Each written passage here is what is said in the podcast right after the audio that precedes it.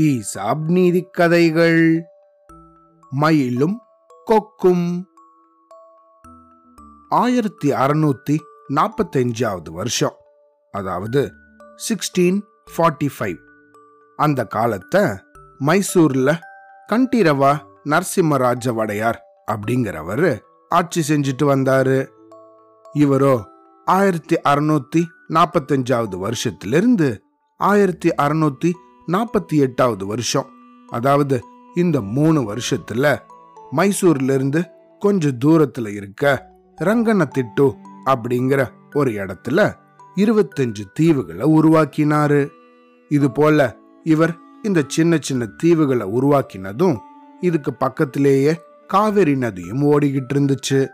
அதனால இந்த இடங்கள் நிறைய பறவைகளை இந்த இடத்துக்கு வர வச்சுது பின் நாட்கள்ல அதாவது இப்போ ஆயிரத்தி தொள்ளாயிரத்தி நாற்பதாவது வருஷம்.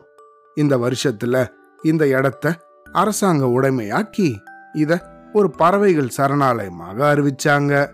இந்த இடத்துக்கு நீங்க போனா நிறைய பல பல நாடுகள்ல இருந்து வர பலவிதமான பறவைகளை எல்லாம் பார்க்க முடியும். இது ஒவ்வொன்றும் விதவிதமாக இருக்கும்.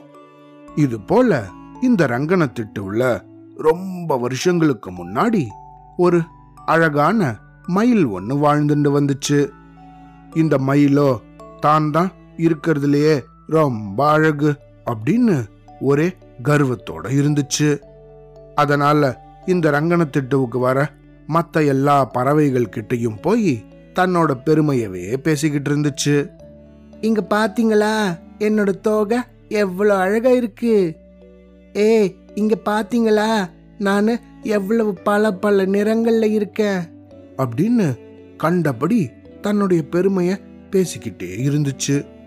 அதனால இந்த மயிலை பார்த்தாலே மற்ற பறவைகளுக்கெல்லாம் சுத்தமா பிடிக்காது. ஆனா அதை பற்றியெல்லாம் கவலைப்படாமல் கவலைப்படாம இந்த மயில் எப்பையும் தன்னோட பெருமைய தொடர்ந்து பேசிக்கிட்டே இருக்கும். இப்படி இருந்தபோது ஒரு நாள் ஏதோ ஒரு வெளிநாட்டிலிருந்து கொக்கு ஒன்று இந்த ரங்கனத்திட்டுவுக்கு வந்துச்சு. அந்த கொக்குக்கோ ரொம்ப நீட்டமான அழகு இருந்துச்சு. அதாவது அதோட வாய் ரொம்ப நீளமா கூர்மையாக இருக்கும்.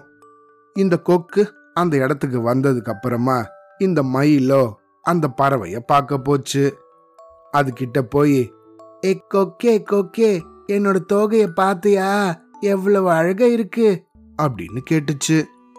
அதுக்கு இந்த கொக்கோ. அட ஆமா உன்னோட தோகை ரொம்ப அழகா இருக்கே அப்படின்னு சொல்லிச்சு. ஆனா இந்த மயில் அதை கேட்டுட்டு சும்மா இல்லாம அந்த கொக்கை பார்த்து திரும்பவும் அட உனக்கு என்ன மாதிரி அழகான தோகை இல்ல பாத்தியா? அப்படின்னு அதை கிண்டல் பண்ணிடுச்சு. இந்த மயிலோ தன்னை வம்புக்கு இழுக்குது அப்படிங்கறத இந்த கொக்கு புரிஞ்சுக்கிச்சு. உடனே இந்த கொக்கோ. அட மயிலே உன்னோட தோகை மாதிரி எனக்கு தோகை இல்லாம இருக்கலாம். ஆனா எனக்கு உயரமா பறக்கிறதுக்கு உதவிகரமாக என்னோட வலிமையான சிறகுகள் இருக்கு. என்னால அந்த மழை மேகத்தை நோக்கி வேகமாக பறக்க முடியும். மழை பொழியும் போது மேலிருந்து அந்த அழகான அருவிய என்னால பார்க்க முடியும். வானத்துல பறந்து ஒரு இடத்துல இருந்து மற்ற ஒரு இடத்துக்கு வேகமாக போக முடியும். ஆனா அது போல உன்னால செய்ய முடியுமா? அப்படின்னு கேட்டுச்சு. இந்த கொக்கு இப்படி கேட்டதுக்கு அப்புறமா தான் இதை கேட்ட அந்த மயிலுக்கு உண்மை நிலவரம் புரிஞ்சுது. அடடா! வெறும் அழகை மட்டும் வச்சிருக்கிற நம்ம தனித்திறமைகள் வச்சிருக்கிற மற்ற எல்லா பறவைகளையும் போய் இவ்வளவு நாள் மட்டம் தட்டிட்டோமே. அப்படின்னு நினைச்சு ரொம்ப வருத்தப்பட்டுச்சு. இந்த கதையிலிருந்து நம்ம என்ன தெரிஞ்சுக்கணும்?